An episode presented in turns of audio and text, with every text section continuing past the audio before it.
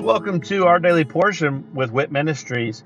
I'm Matt Russell and I'm the director of WIT Ministries. And at Walking in Truth Ministries, we want to help people to be able to live a more God centered, God focused life and uh, in every aspect of their life. So, the purpose for this podcast is for us to really strengthen our biblical discipline of reading the Bible. So, I'm going to read a scripture every day where I'm going to share a nugget about that scripture and then I'm going to say a little prayer at the end, and that will be the entirety of our episodes for this podcast. Uh, please feel free to check us out at walkingintruthministries.org, or you can also check out our other podcast, which is Living the Wit Life with Walking in Truth Ministries. I hope that this podcast blesses you as much as it blesses me. And uh, let's go ahead and get started with our daily portion.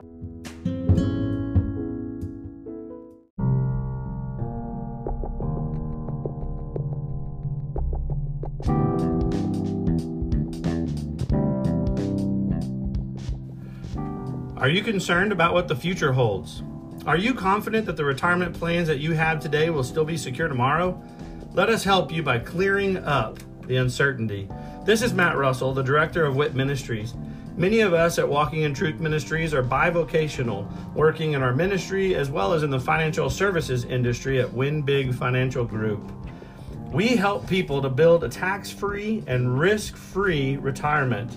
Give me a call at 817 903 2575 to support our ministry and to secure your family's financial future.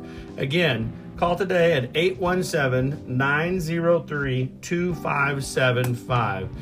Thank you and God bless.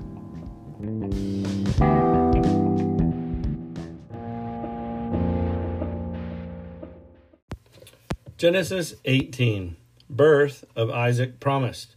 Now the Lord appeared to him by the oaks of Mamre, while he was sitting at the tent door in the heat of the day. When he lifted up his eyes and looked, behold, three men were standing opposite him. And when he saw them, he ran from the tent door to meet them and bowed himself to the earth and said, My Lord, if now I have found favor in your sight, please do not pass your servant by.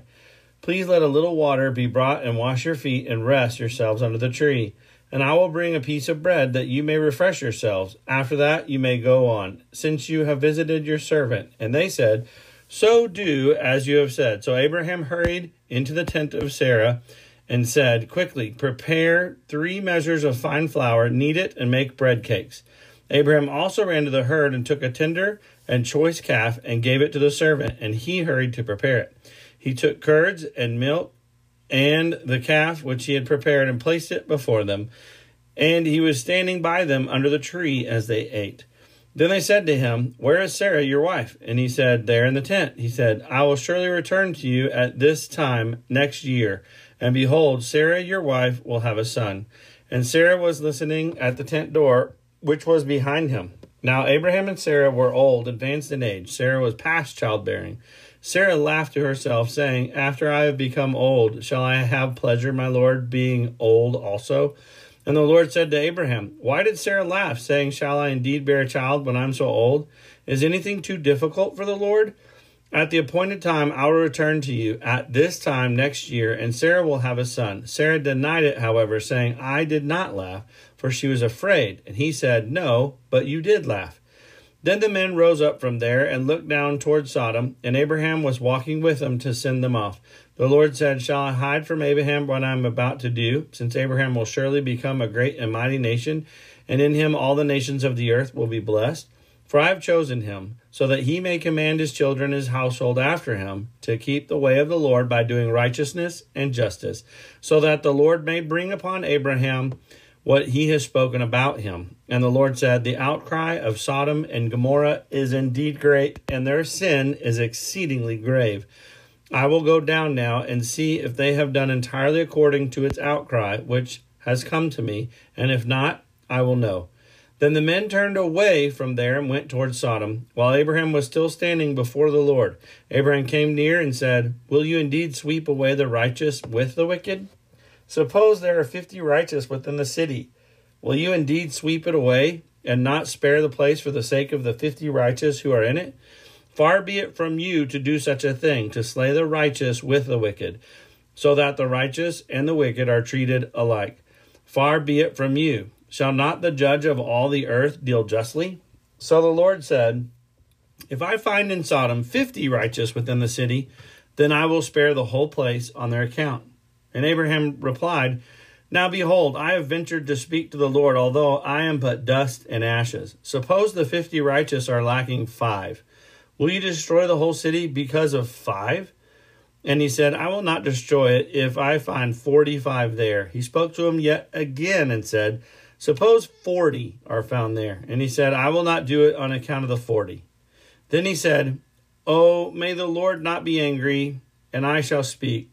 Suppose 30 are found there. And he said, I will not do it if I find 30 there. And he said, Now behold, I have ventured to speak to the Lord. Suppose 20 are found there. And he said, I will not destroy it on account of the 20. Then he said, Oh, may the Lord not be angry, and I shall speak only this once. Suppose ten are found there. And he said, I will not, not destroy it on account of the ten. As soon as he had finished speaking to Abraham, the Lord departed, and Abraham returned to his place.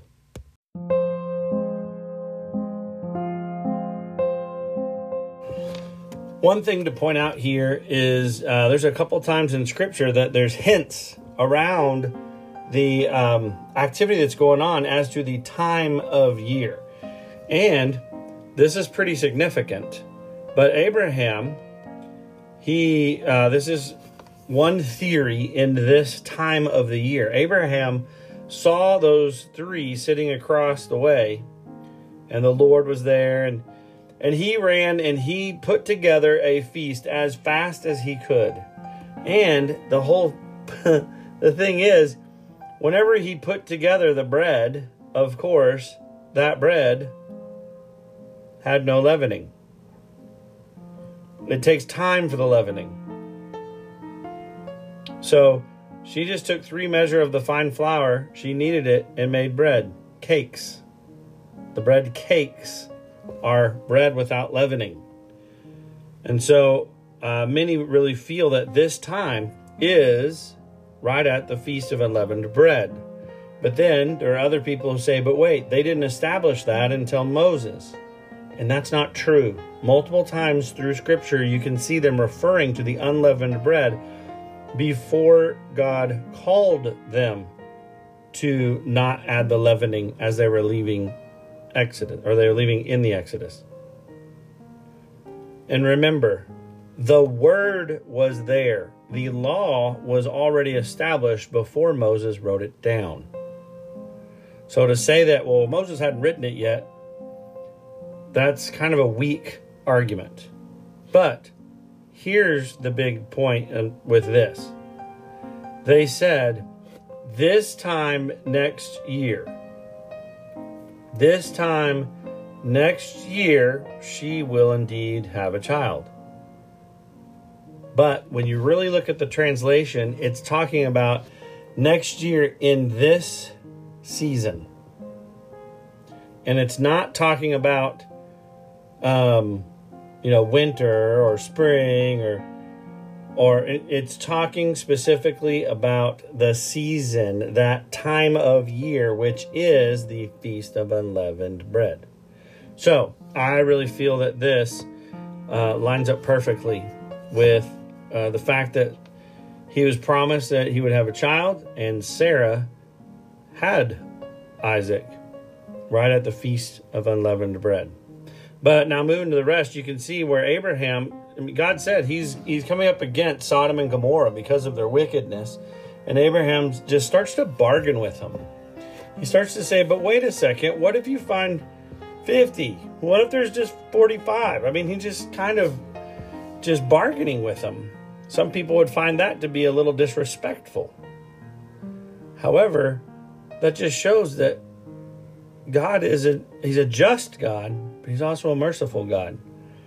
And Abraham said, "Wait a second. Look, now we know why Abraham is so concerned about it because he doesn't want Lot, who is in Sodom, he doesn't want him to be destroyed if God were to destroy Sodom and Gomorrah. So, he's wondering, hey, wait a second. can't we save my family first? But he's not referring to family, he's referring to righteousness, righteous people. Are you willing? Are you going to destroy the multitude, even if you find 50? And he says, No, I would spare them all if I could just find 50. But God gives us choice. Abraham was bargaining with God. You can see that. Uh, there's warning that we should not do that. We shouldn't really be bargaining with God. um, but we can boldly just say, wait, I know your character. God, I know your character. And I don't mean to be disrespectful. Humbly, can you spare? As I know with your mercy you would want to. Can you give me a way to save those people who need to be saved while the rest of them perish? Now, think about what we're called to do as Christians. Everyone is destined to be or destined to perish in hell. We have the opportunity to try to rescue as many as we can. I like to um, use the analogy of the boat going down. Like, imagine the Titanic, big boat, just so many people on that big, huge boat, and we know it's going down.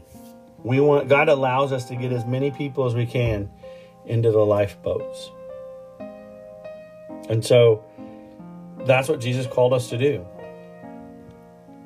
He called us to disciple and to raise up believers, people who follow Him not follow me, not follow you, follow him. We're to raise up disciples for Jesus Christ. And um, that, in essence, is helping to get more people into the boat. So, Father, just help us. Help us to be more effective. We don't need to bargain with you. We know that your desire is for everyone who can to be saved, but we also know that you have an end date. You have a moment in time already predetermined that it will be too late. Help us to just be effective. Help us to um, just reach as many as we can. I know that if you uh, truly you would prefer everyone to be in heaven. But you gave us choice. And that's a freedom you're not going to take away because we have that freedom to choose. Again, help us to reach more people that they may choose you. In Jesus' name, amen.